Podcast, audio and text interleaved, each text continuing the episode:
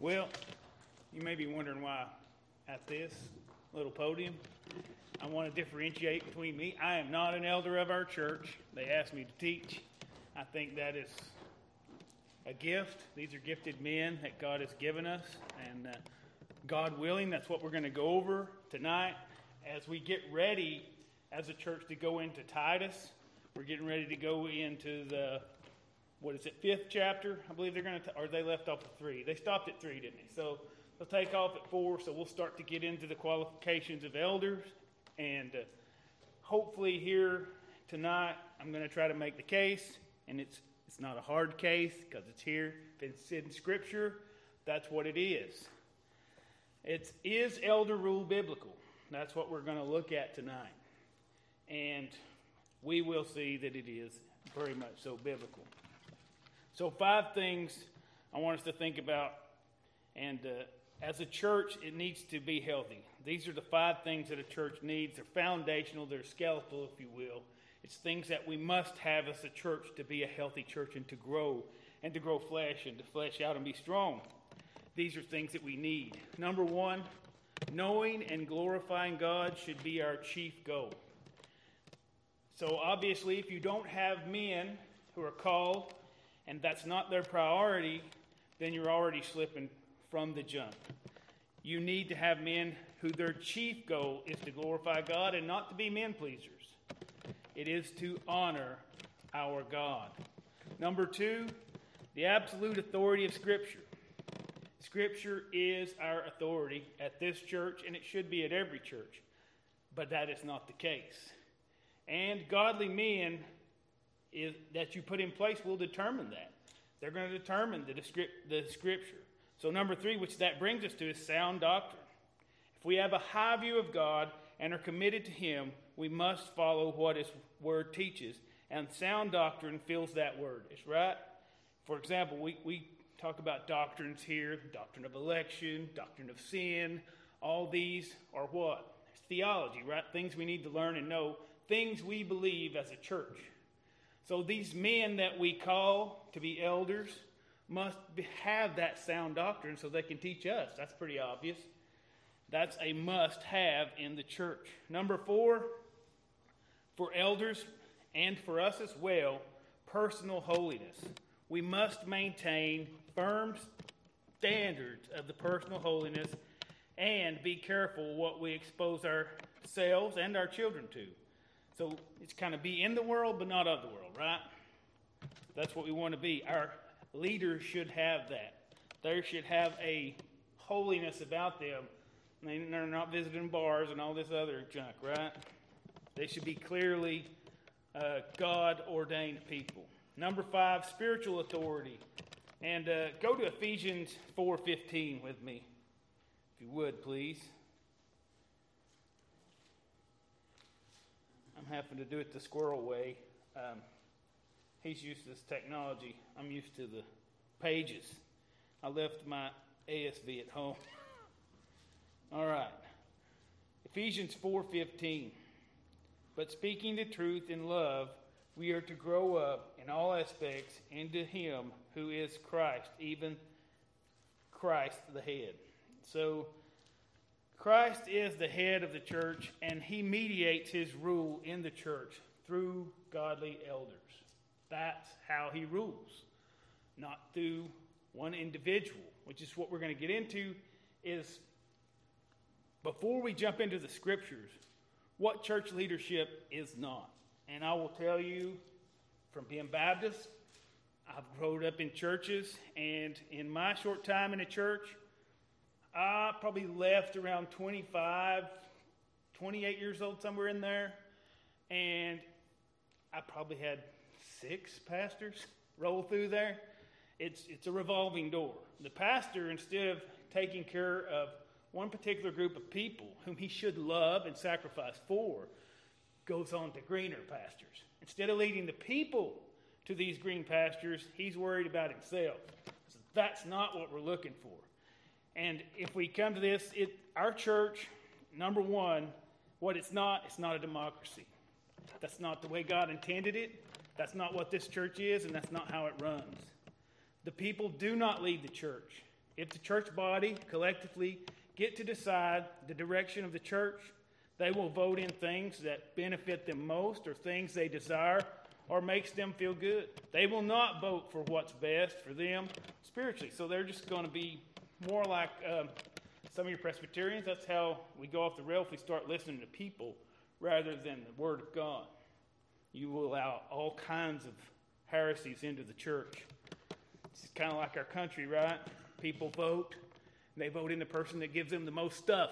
Not necessarily the person that's best for the country. It's going to help our country grow and be better. No, what happens is we vote in people that was going to benefit us most. And that's not what we do as a church. We don't vote on things. On 2 Timothy uh, 4 3 there, go to that passage for us, please. For the time will come when they will not endure sound doctrine, but wanting to have their ears tickled, they will accumulate for themselves teachers in accordance to their own desires. I think we see that a lot in the church today. We see men pick men out maybe because they're a good businessman or maybe because they're just a good speaker, but they lack one of our key building blocks, which is holiness. Or one basic thing is a love for the people that they're trying to lead, which is what we do, what they do as elders. They shepherd the sheep. So I think a lot of other things that can be impacted by a, a democracy in church is music. I think us as a church, we came through some hard times in music. We had some people leave because we changed directions rather than being more, I won't say we were worldly, but we were allowing some music that was not edifying into the church on the basis of people suggesting things. So rather than go from Scripture and say, is this biblical? you kind of start to feel peer pressured by others in the church to say, well, let, us sing this. So we have to set standards. So the men of the church have, those men, those elders, have to set that standard of what we preach, what we teach, what we listen to. All that stuff matters because it's what's in it, it's what we believe. Alistair Begg says, The shepherd does not lead the sheep where the majority of the sheep want to go but rather they are to lead the sheep to rich pasture that is healthy and refreshing and secure. Elders do not let the sheep determine the direction of the church, just like we don't allow our children to determine the direction of the family. I don't let my kids pick where we bank at. I don't let my kids tell me where we're going on vacation. I don't let them pick my job. You know, I don't let them pick the neighborhood. Why? Because they're not very wise. they're not wise. They're growing, and they're going to grow in wisdom. We don't want unwise people leading our church. That's exactly why it's not a democracy. We don't allow people to choose it, that's lay people or church people because we're all growing in wisdom. That's why we pick the best of us, those whom are mature Christians.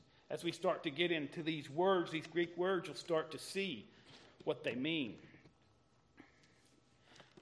What it does not mean is like elder led churches, the church body can bring ideas to the elders. They can consider it, but at the end of the day, the elders make the decision here at this church. You can bring them ideas and say, hey, what about this? And they can say, that's not biblical. or they can say, that's a good idea. Let's see how we can implement it. But we, and, and I know Jason and Josh are more than glad to hear ideas and work with you. So remember, the eldership is not responsible. Now remember this, listen. The eldership is not responsible to the congregation of God. They are responsible for the congregation of God. That's a big difference. Your souls are their responsibility. They are to shepherd you. And I can tell you, because I've been in that role, it is a heavy weight to know that you are to shepherd those people and to love them and to give them good, godly advice. And I don't know that many men would say, oh, yeah, I'm completely qualified to do that. I'm doing a great job. We can always do better. I think Jason and Josh are doing a fine job. And as a church, I hope we grow in that. Um, for Let's go to Hebrews 13, 17 real quick. This will be a sword drill tonight, just so that you know.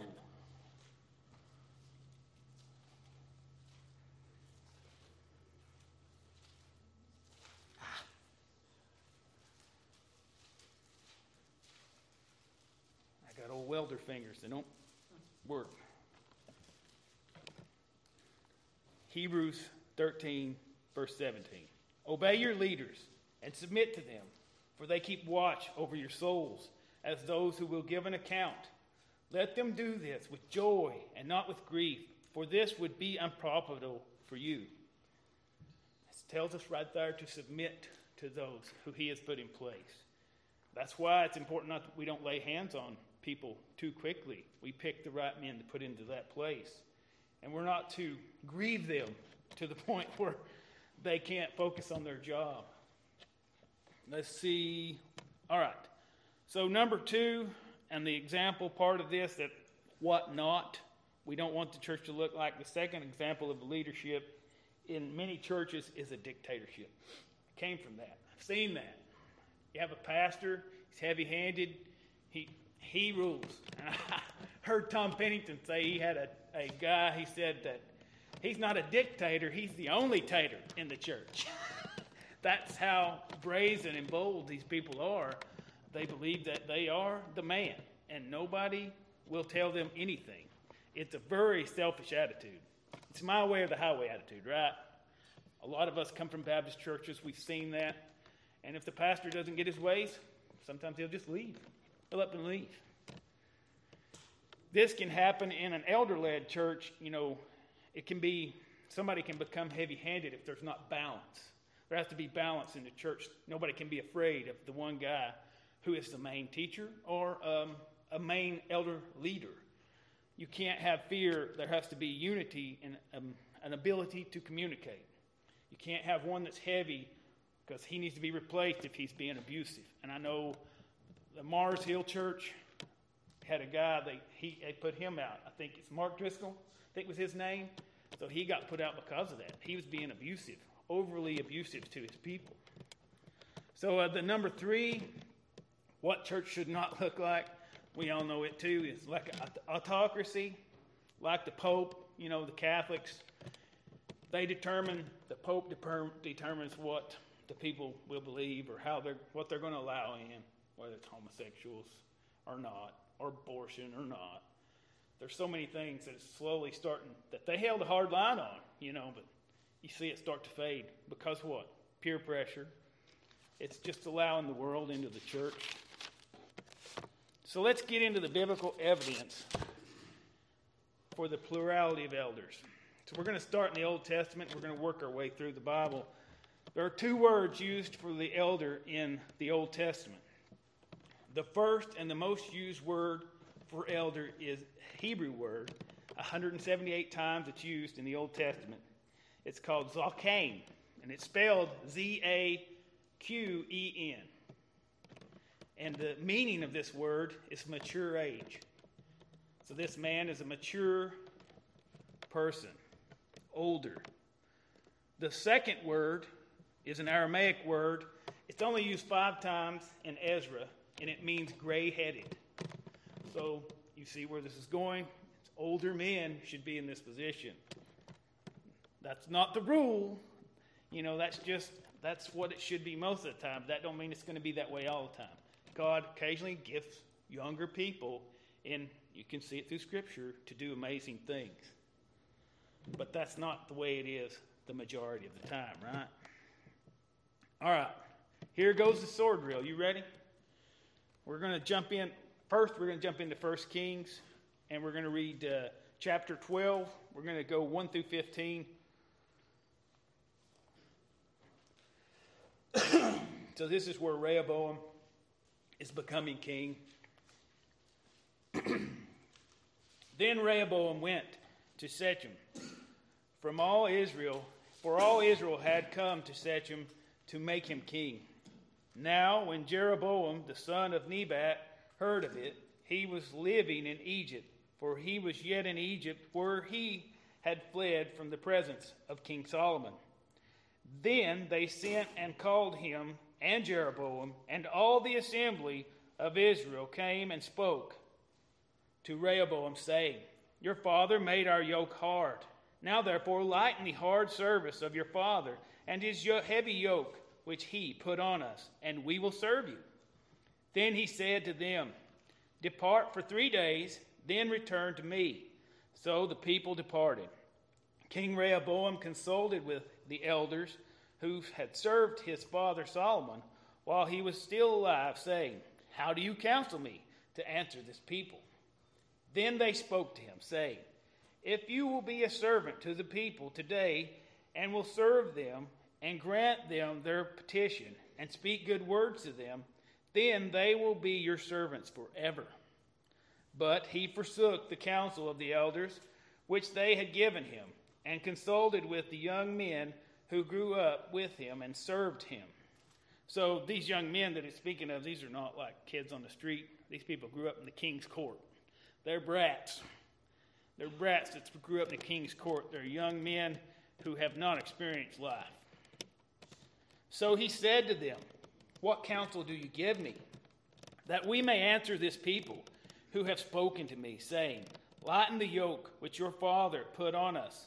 The young men who grew up with him spoke to him, saying, Thus you shall say to this people who spoke to you, saying, Your father made our yoke heavy. Now you make it lighter for us. But you shall speak to them, My little finger is thicker than my father's loins.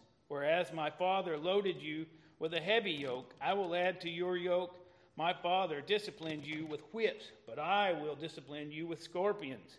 Then Jeroboam and all the people came to Rehoboam, and third day, on the third day, as the king had directed, saying, Return to, to me on the third day.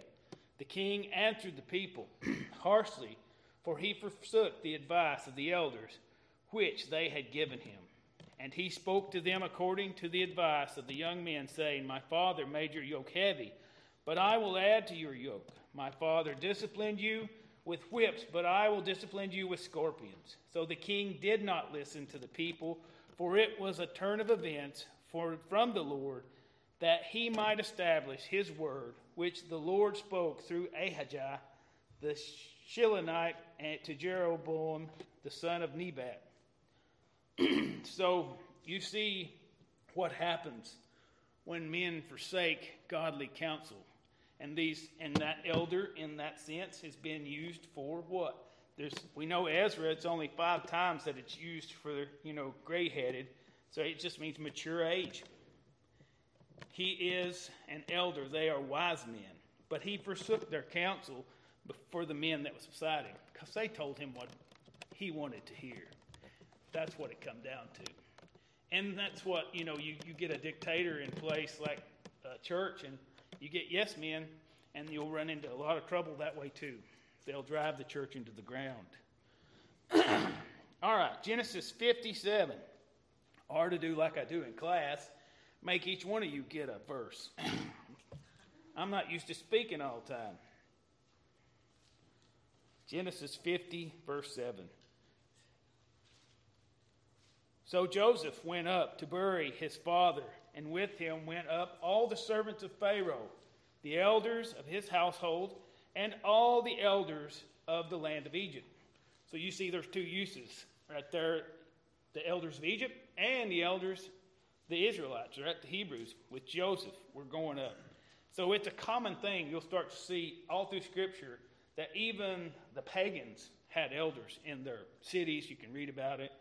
That were a common thing to have the gray headed, the mature age men leading the cities or towns. Let's go to 2 Samuel 12 17.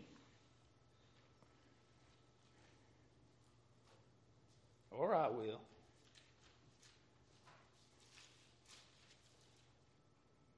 I can get my finger to work. Sorry.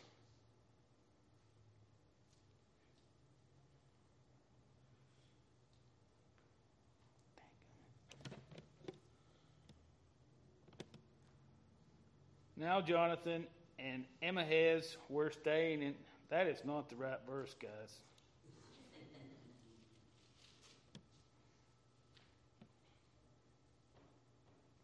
Second Samuel twelve seventeen. Yes. But that's not the right verse if I'm on it. I think I've hit the wrong thing. Are you in First Samuel? Uh,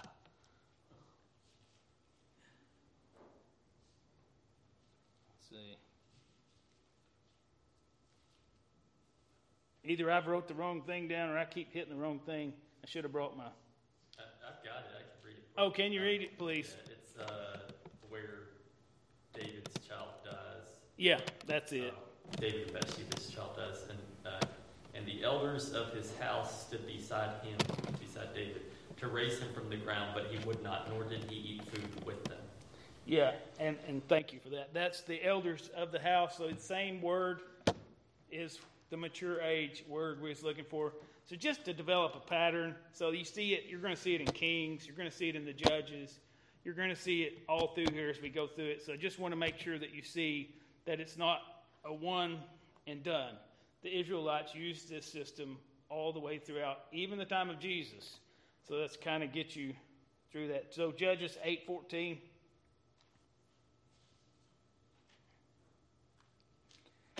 And he captured a youth from Succoth and questioned him.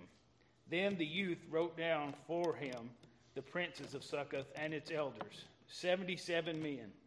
And so, right, once again, that's of the town that the Israelites was getting ready to invade or take or capture or whatever. Ruth 4 9. Then Boaz said to the elders and all the people, You are witnesses today that I have brought from the hand of Naomi all that belonged to Elimelech and all that belonged to Chilion and Mahlon. So, elders, once again, same word. Keep in mind it's mature age. Let's go down to Exodus 3:16. Or back, back to Exodus. Go and gather the elders of, the, of Israel together and say to them, The Lord, the God of your fathers, the God of Abraham, Isaac, and Jacob, has appeared to me, saying, I am indeed concerned about you and what has been done to you in Egypt. Exodus 4 29.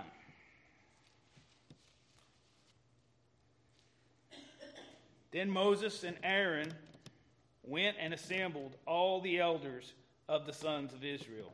So Moses, you see it through Exodus, you see it more than a few times. You remember when um, Moses was, his father in law came and he encouraged him to actually make these elders, to make people what would be over the different tribes so that he didn't have to manage the whole of Israel by himself, which is a good idea. Uh, Exodus 12, 21, we'll do that, and then we'll go down to 2 Samuel.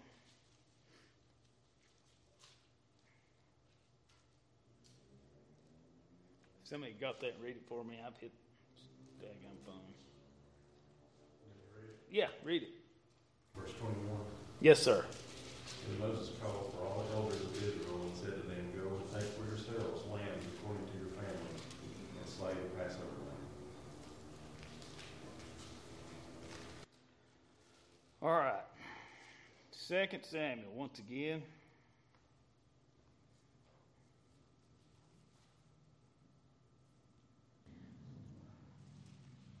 Now Abner had consultation with the elders of Israel, saying, In the times past, you were seeking for David to be king over you.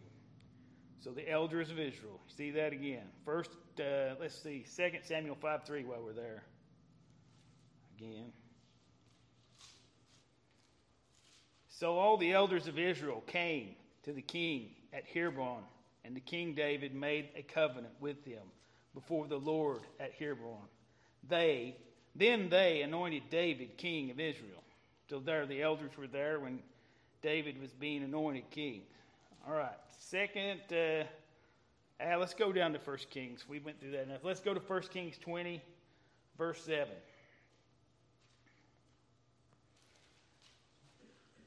Then the king of Israel called all the elders of the land and said, Please observe and see how these men, how this man is looking for trouble, for he sent to me many for he sent to me for my wives and my children and my silver and my gold, and I did not refuse him. All right, same word in First Kings. We'll go on over to chapter 21, verse 8. and then we'll go to the New Testament. So she wrote letters to Ahab's name, letters in Ahab's name, sorry, and sealed them with his seal, and sent letters to the elders and to the nobles who were living with Naboth in the city. All right. Losing my voice. Let's go to the New Testament here. So remember those those words are the definitions of those words, gray-headed, mature age. You're going to find the same thing applies more so in the New Testament too. the first word and the word used most often in the New Testament is used 65 times in the New Testament. And this word, when you hear it, uh, I want you to think of spiritual maturity. That's what we want to think, think about. And let's go to Luke uh, chapter 7, verse 3.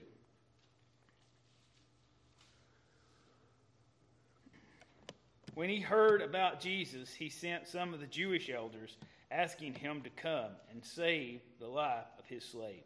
So that's the centurion. He's sending these Jewish elders to go search for Jesus and bring him back. And in Luke 22 66, when it was day, the council of the elders of the people assembled both chief priests and scribes, and they laid him away, led him away to their council chamber, saying, So this is right when the the scribes were taking hold of Jesus. You see, they're elders. They're supposed to be spiritual men of maturity, but you know they're doing the wrong thing there. Let's go to uh, 1 Peter. And remember, spiritual maturity, when you hear this word, presbyteros, is the Greek word for that.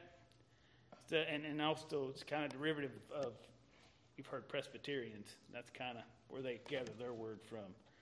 Presbyteros, spiritual maturity. All right. 1 Peter 5, verses 1 and 2. Therefore, I exhort the elders, the men of spiritual maturity among you, as your fellow elder, spiritual maturity, and witness of the sufferings of Christ, and the partaker also of the glory that is to be revealed. Shepherd the flock of God among you, exercising oversight, not under compulsion, but voluntarily, according to the will of God, and not for sordid gain, but with eagerness. An elder obviously here is a person that should not be out for themselves. This person should have a desire. It speaks of a desire. We talk about that sometimes about elders. They should have a desire for that job. Not necessarily a desire to preach, but an elder can take on many capacities in a church when there's a lot of people. You can have a plurality of elders if God gives you so. So you can have elders that are just leading elders and not necessarily preaching elders. But every elder will teach. They have to teach. If they can't teach, then they're not an elder. They can be a deacon if they can't teach. Didn't mean to look at you, Tig. I didn't mean to look at you, Tig. It's not. Uh, Acts 20, 17. Let's go there real quick. I'll look at you next, Joe.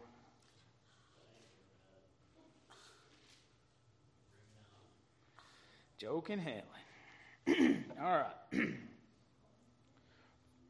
From Miletus, he sent to Ephesus and called to him the elders of the church. So that's, remember, spiritual, spiritual maturity. Now, the next word that we're going to go look at, and this word's only used seven times in the uh, New Testament, and it is episkopos and that is spelled E P E E P I S K O P O S. Don't say that too fast. and that means overseer or bishop. And it and depending on like the I think the King James used bishop a lot in that, and I don't I haven't read my King James in a while, but uh, if anybody has, do anybody have a King James? You do. How's it read, Debbie?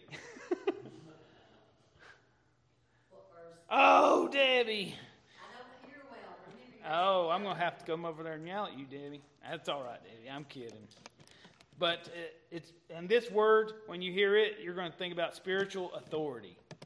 So in Acts 20, 28, let's go to that. Be on guard for yourselves and for all the flock among which the Holy Spirit has made you overseers to shepherd the church of God, which he purchased with his own blood. Now, there's something you need to notice about this. And in verse 28, what does it say?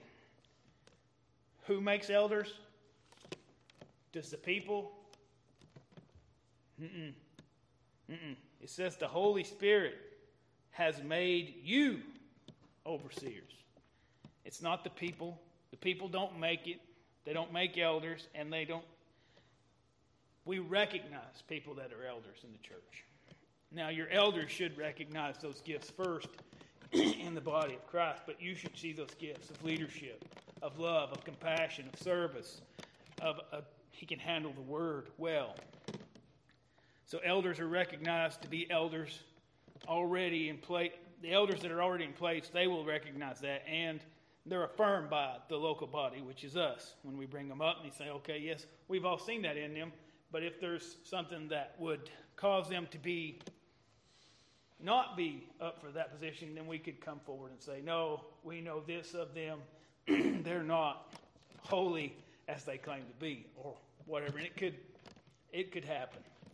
Sometimes you think you know people, and it don't. So that's why you go to the body and make sure they are who they say they are, because you need to spend time with them. You know, and they need to spend time with you more, more so than you spend time with them. We need to know our elders. We need to know who's teaching us. We should know their life away from here. How do they act? Are they really godly? How's their children? You know, that's a big part of it. Is you'll start to get into uh, some of the text this Sunday as Josh starts to go into it. I assume he'll be doing it since Jason text uh, did it last week, preached. so uh, let's go to 1 Timothy chapter 3. What time is it? I'm good. Okay. I can't tell. Like I said, I ain't done this in a while. I feel like I'm flying. I probably am. 1 Timothy chapter 3, verses 1 and 2. It is a trustworthy statement. If any man aspires to the office of overseer, and this overseer word here is what? Spiritual authority. If you desire to be a spiritual authority, the office of overseer, it is a fine work he desires to do. It's not a bad desire, which takes us to desires in themselves. Not all desires are bad. We can have good desires. To be a, a deacon is a good desire. It's a service. To be the pastor is a good desire, or a elder is what we call it. Um, and that's important that it is a desire, and it's not just a want to have authority or power, because that's bad. And we need to recognize that in men if they, and it will show pretty quick, usually if they're power hungry. An overseer then must be above reproach, the husband of one wife, temperate, prudent, respectable, hospitable, able to teach. Both of those words, once again, spiritual authority when you hear that. In Titus 1, verse 7, for the overseer must be above reproach, as God as God's steward, not self-willed, not quick-tempered, not addicted to wine, not pugnacious, not found of fond of sordid gain. So, not desiring money, not putting his will above the body. He should be a man who desires to lay down his life for them, his time, his efforts, and that's what Josh does. You know, you know, he's bivocational. I don't know y'all know how hard that is. Just what I did this week took me hours upon hours upon hours going through Strong concordances and all this stuff, trying to find all this stuff. It takes hours and hours to prepare a sermon. And then you have to pray and pray. There's a lot that goes into shepherding sheep and getting the word right. When I stand here before you, I'm like, and that's what I told Sean. I said, as long as you know, God's okay with me doing this, I can be a little jittery, but I want to make sure what's coming out is His word and not my words. And it's with Josh, or as with Jason, or with me right now, if I say something that's false, we as a congregation have the obligation to call them out or me out. And that's in, it shouldn't be something we should be afraid of. That's why we should have that relationship with them, right? We should have that love for them and say, no, what you said wasn't right. Or to me, what you did wasn't right. Or how you treated me wasn't right. That's why we are relational people. We should definitely be active in trying to build that relationship with Josh, with Jason, with one another. And that's that bond we have in Christ should overcome any hurt or sin that we may encounter from one another. Next word. Let me say this right. Poimen. it's spelled P O I M E N. And this word is the word that you'll see shepherd in the scripture. And you won't you, you don't see it very often. Uh, and it means it speaks to responsibility, what their job is. Their job is to shepherd the sheep, to lead us to good pasture, to feed us good food, to be good examples, and give wise uh, counsel when we come to them. Of course, there are going to be counselors. If you've got uh, problems in your marriage, you financial problems, I mean spiritual problems, you name it. You know, they should be the people we are comfortable to go to and know that that's going to be between me and you, the pastor. There's nobody going to hear about it. And that's the kind of love that I know Josh and Jason both have. And, and I've been counseled with them before, and I've sought counsel outside with pastors of different churches before. It's nothing to be ashamed of. We all have problems, and we should trust Josh and Jason enough to go to them and confide in them. And uh, let's go to 1 Peter chapter 2, verse 25. And remember, this is responsibility when we're looking at this word. For you were continually straying like sheep, but now you have returned to the shepherd and guardian of your souls. Of course, speaking of the chief shepherd, our Lord and Savior Jesus Christ. But for us, you know, Josh and Jason are the shepherds of our souls here on this earth.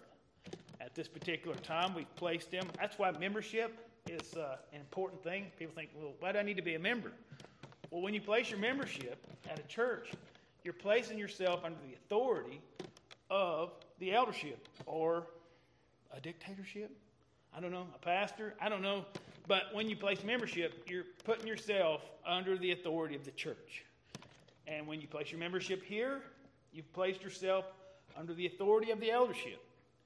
If you get caught in wrong, you know, you're to be called out and restored. But then it's important to have that accountability. And that's why, and you see in all of this, in these elder words, it's not a singular word, it's plural. It's plural. That means there should be more than one. There's accountability there. If you get one man at the top, he's a dictator, He's going to determine where the church goes. Who knows if he's right or wrong? He's not seeking counsel. He's an island unto himself, if you will. And you can't have that in the church. You need godly men and a plurality of godly men. And once again, we don't determine the amount of elders we have in our church. God determines that. The Holy Spirit determines that. He gives the people. He gives those gifts. We don't determine that. We can't say, we've got five and we're good. We don't want no more than that, Lord. No, if He gives you 10, then you need to equip them and build them up. And hopefully, as a church, we send them out to help other churches grow who don't have that.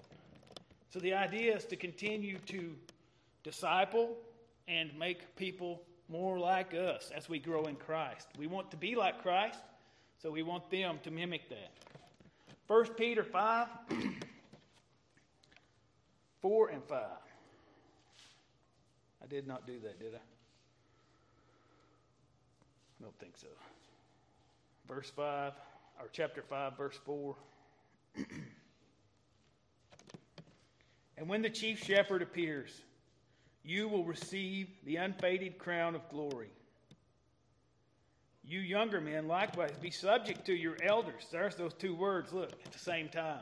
So it's talking about the same men. The shepherd word is for what? Responsibility, speaking to responsibility. The chief shepherd, he's responsible for us, but also Jason and Josh are responsible for us once again. And you see, the young, you younger men, likewise be subject to your elders. And that word is what? It speaks for spiritual maturity. They should be wiser in the world. Are they smarter? Not necessarily. Doesn't mean that they have they outrank you in brain power or anything. Spiritual maturity is a whole lot different than just brain smarts or book smarts. That's where you age in life. You're going through life and you hit those trials and those bumps. You've had time to grow. You've had time to weather storms so that you can help others go through those storms. It's not about how much you know, how much theology you know. You can have people who know all the theology in the world and can't apply it in love. They're just hard. I mean, they mean well, but they don't. They've never been shepherded themselves. You can see pastors that's come out of seminary and do stuff like that. They have knowledge without love. and what's the scriptures tell us about that? You're clinging gone, you know? You're not you're not doing anything to help that person if it's not in love. Let's go to Acts chapter 20, 17. Sword drill's almost done. And we're also going to do, we'll do 17 to start with, and then we'll jump down to 28 and go 28 through 30. Same verse we done a little bit earlier. For Miletus, he sent to Ephesus and called to him the elders of the church. Jump down to 28, and that word elders is presbyteros, which is spiritual maturity. Once again, just showing you that in the same verse, these words are used interchangeably to talk about an elder, pastor, shepherd, we're talking about the same thing, the same person. Let's see. So we're going down to 28 through 30. Be on guard for yourselves and for all the flock among which the Holy Spirit has made you overseers. What is that? That's the episkopos, spiritual authority. They have that authority over you, those overseers. So when you see overseers, think spiritual authority. To shepherd the church of God, which he purchased with his own blood. I know that after my departure, savage wolves will come in among you, not sparing the flock. And from among your own selves, who's the selves? He's talking to elders. From their very own selves may come, arise speaking perverse things from their own selves, from the elder group themselves, people can come and they can lead you astray. That's why we have to be vigilant, and that's why you need a plurality of elders too that are wise and knowledgeable in the scriptures, know sound doctrine, so that we're not led astray as a church. Because once the leadership gets off the beam, guess what? It's not long till the rest of us are going to get off there too. Let's go to Hosea 4, and we'll That'll be the last sword drill I do for you. And then we'll finish. Hosea chapter 4. We're going to go through verse 1 through 12. Listen to the word of the Lord, O sons of Israel. For the Lord has a case against the inhabitants of the land, because there is no faithfulness or kindness or knowledge of God in the land. There is swearing, deception, murder, stealing, and adultery. They employ violence so that bloodshed follows bloodshed. Therefore, the land mourns, and everyone who lives in, in it languishes, along with the beasts of the field and the birds of the sky. And also the fish of the sea disappear. Yet let no one find fault, and let none offer reproof. For your people are like those who contend with the priest. So you will stumble by day, and the prophet also will stumble with you by night. And I will destroy your mother. My people are destroyed for lack of knowledge because you have rejected knowledge. I also will reject you from being my priest. Since you have forgotten the law of your God, I also will forget your children. The more they multiplied, the more they sinned against me. I will ch- change their glory into shame.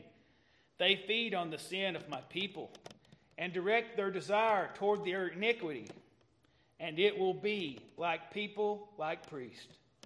So I will punish them for their ways and repay them for their deeds. They will eat, but not have enough. They will play the harlot, but not increase, because they have stopped giving heed to the Lord. So his people perishing for a lack of knowledge. You see, there's an old saying the way the people go is, you know, the priest. However, the priest, however, the, the pastor, whoever's in charge leads, and that's naturally the way the people's going to go. That's the way the sheep go. They follow the shepherd. They don't know if he's bad or good. they don't have the knowledge, right? They can be deceived. They're just sheep. We're not wise. we need lots of help. And that's why a plurality of elders is a very important thing for us as a church. And I pray in the future, you know, and we plan for it. We are trying to work toward that to see if God raises up more people in our church, men that are willing to lead. We're looking for that. We should be constantly looking for that to find men that are willing to lead and sacrifice their time and shepherd the body. That's an important part of our church. And I'll read this quote from uh, Spurgeon. he says, and he's talking of his church, and it was about death in the church. A lot of death was going on, and he's talking about his elders. And here we have elders, and those who are elders in office should be chosen because they have had spiritual experience or well taught. And this spiritual experience is not like we think of today. It's not, we're talking about experience through life, not having a ah moment or ah, I've seen something or, you know, I got the Holy Spirit. No, we're talking about life experience. These men have had life experience, spiritual. I want to make sure I got that. I don't want y'all to think I'm charismatic. Taught in the things of the kingdom of heaven, and are therefore elders by grace as well as elders by office. But in all our churches, we have many who are babes in Christ, who as yet can only receive the elements of the gospel. We have many others who are young men, strong, but are not matured. They have the vigor of manhood, but they have not yet the ripeness of advanced age.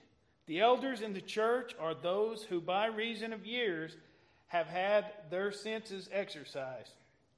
They are not the saplings of the forest, but a well rooted tree.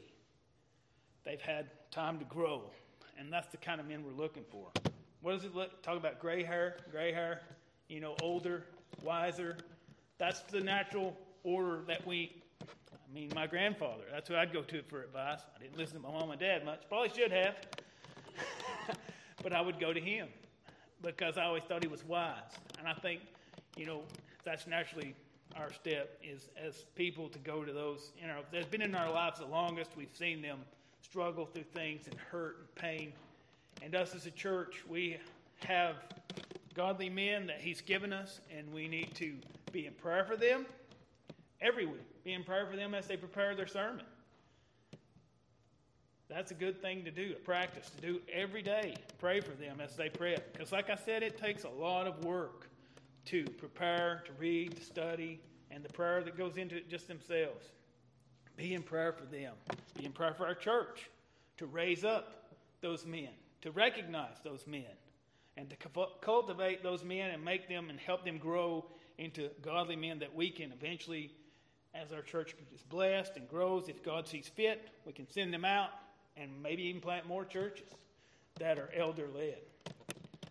And that's all I got, guys. Uh, let's close in prayer. Father, as we come before you once again We recognize all the blessings you've poured out upon our church, the many people that you've given us, loving and kind and sacrificial.